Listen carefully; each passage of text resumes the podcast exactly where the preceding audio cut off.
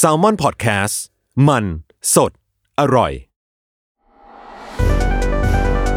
Why It Matter Recap สรุปข่าวให้เกี่ยวกับคุณ รายการ Why It Matter Recap ประจำวันที่ 10 กันยายน 2563 ลุงพลฟีเวอร์ สู่แบนลุงพล สรุปเหตุการณ์จากคดีต้องสงสัย ที่ผู้ต้องหาได้รับความนิยม ถึงวันที่โลกโซเชียลตั้งคำถามกับข่าวนี้ ม็อบนักเรียนนักศึกษา การร่างรัฐธรรมนูญฉบับใหม่ คดีบอสอยู่วิทยา และเหตุน้ำท่วมจังหวัดสุขโขทัยท่ามกลางข่าวสารบ้านเมืองที่เกิดขึ้นมากมาย อีกข่าวหนึ่งที่อยู่กับเรามาตลอดหลายเดือน ไม่เคยหายไปไหน ก็คือเรื่องของคดีน้องชมพู่ เด็กสาวที่หายตัว และพบว่าเสียชีวิตอย่างมีเงื่อนงำ ซึ่งนอกจากน้องชมพู่แล้ว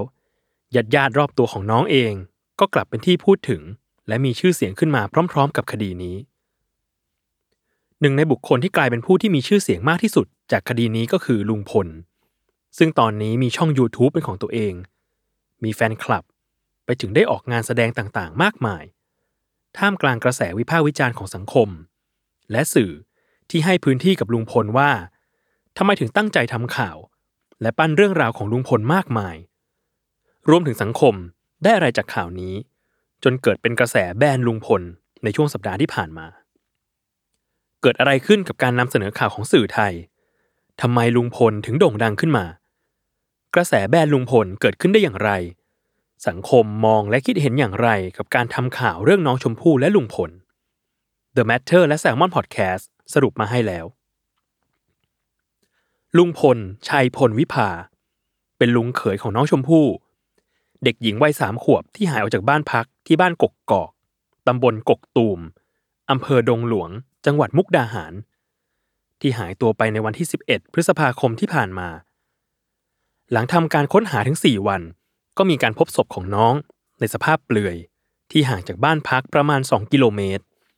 ทำให้มีการตั้งข้อสงสัยถึงการตายของน้องว่าอาจมีเงื่อนงำ ในช่วงของการสืบคดีและชนะสูตรศพน้องชมพู่ นอกจากแม่และพ่อของน้องชมพู่แล้ว ลุงพลก็ได้กลายเป็นหนึ่งในผู้ต้องสงสัยของคดีเช่นกัน จากการที่แม่ของน้องชมพู่บอกว่า ลุงพลเป็นคนรักหลานสาวมาก แต่ไม่ได้มาปรากฏตัวที่งานศพเลย รวมไปถึงคำบอกเล่าหลายอย่างของลุงพลที่มาตรงกับสดิ้งพี่สาวของน้องชมพู่ ขณะที่ลุงพลเองก็ได้ปฏิเสธข้อกล่าวหา และยืนยันในความบริสุทธิ์ของตนเองโดยตลอด ในระหว่างที่ลุงพลตกเป็นผู้ต้องสงสัย ได้มีการวิเคราะห์สถานการณ์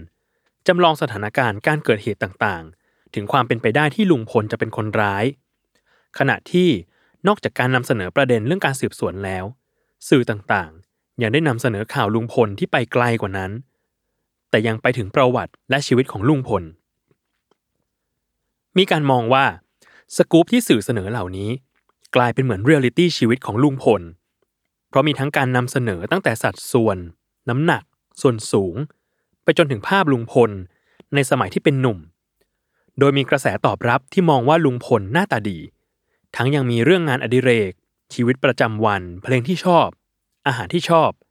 ไปถึงเรื่องของทีมฟุตบอลโปรด จากการซึมซับเรื่องราวของลุงพลผ่านสื่อทำให้หลาย ๆ คนที่รับสื่อนั้น เริ่มมองลุงพลเปลี่ยนไป มีประเด็นเรื่องความสงสารลุงพล ที่ถูกทำให้เป็นผู้ต้องสงสัย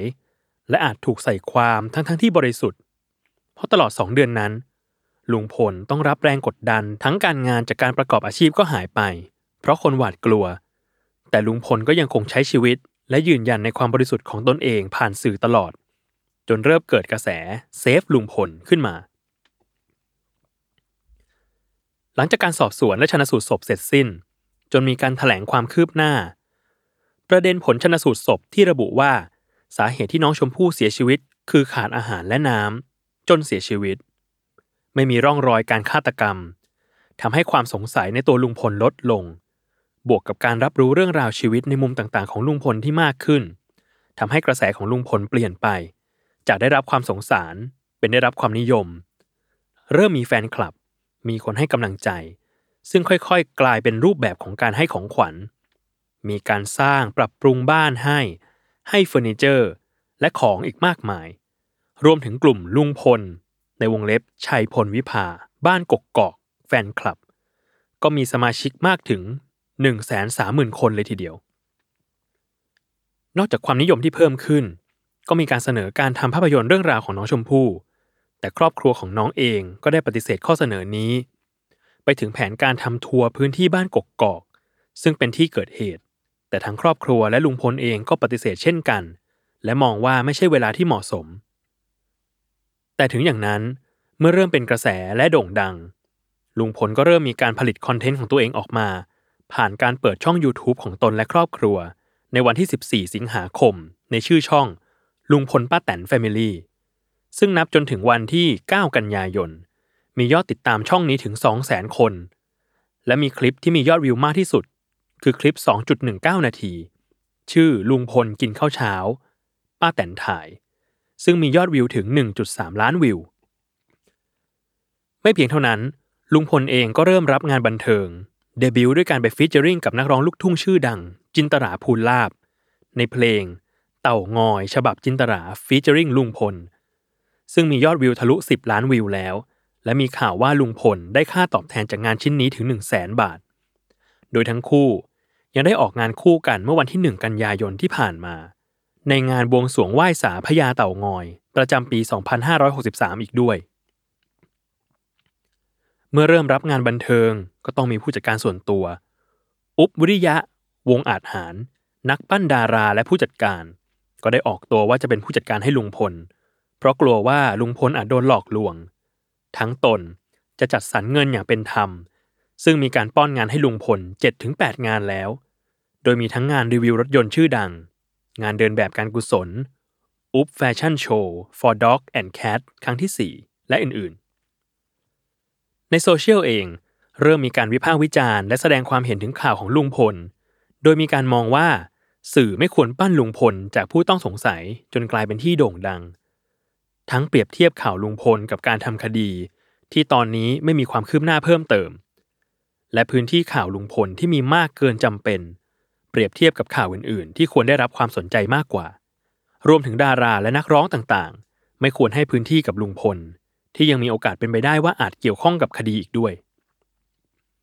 จากกระแสนั้นเอง เริ่มมีการติดแฮชแท็กแบนลุงพล ตั้งคำถามกับกระแสความคลั่งไคล้ที่เกิดขึ้น ที่มีจุดเริ่มต้นจากการเสียชีวิตของเด็กผู้หญิง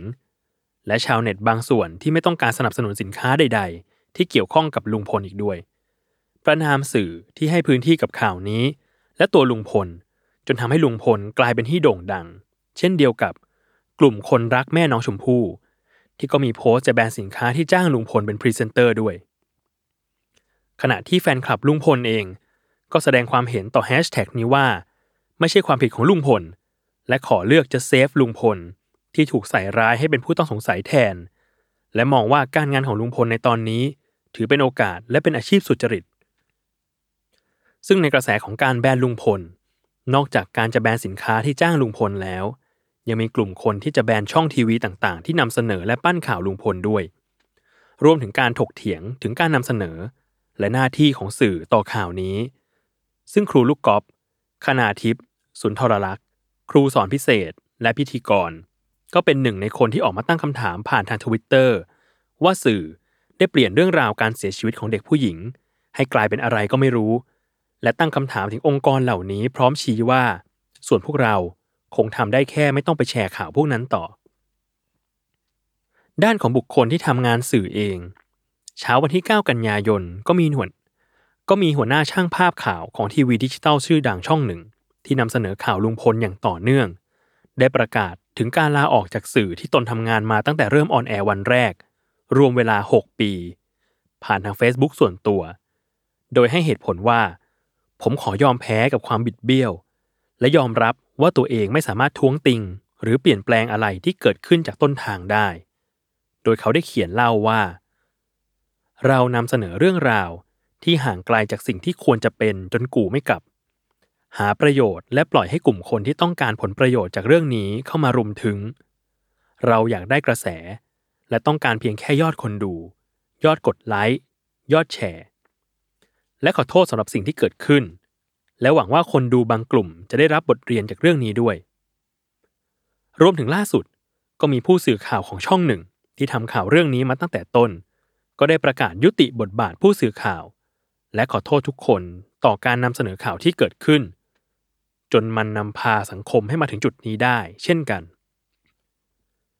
ในตอนนี้แฮชแท็กแบนลุงพล ก็ยังคงเป็นกระแสต่อเนื่อง โดยติดเทรนด์อันดับหนึ่งในทวิตเตอร์ด้วยยอดมากกว่า 3 0 0 0 0 0 ทวีต ซึ่งทิศทางกระแสข่าวของลุงพลจะเป็นอย่างไรต่อไป ในเมื่อมีทั้งคนที่ชื่นชมและต่อต้าน ข่าวลุงพลจะจบลงในวันไหน และหากมีคดีคล้ายคลึงกันในอนาคต สื่อจะนำเสนอและปั้นบุคคลแบบลุงพลอีกไหม บทเรียนที่สื่อมวลชนถูกตั้งคำถามครั้งนี้ จะนำมาสู่การปรับและเปลี่ยนแปลงหรือไม่ เราคงต้องติดตามและตั้งคำถามกันต่อไป ติดตามรายการ Why It Matter Recap ได้ในช anel ของ Why It Matter ทุกช่องทางของ Salmon Podcast ครับ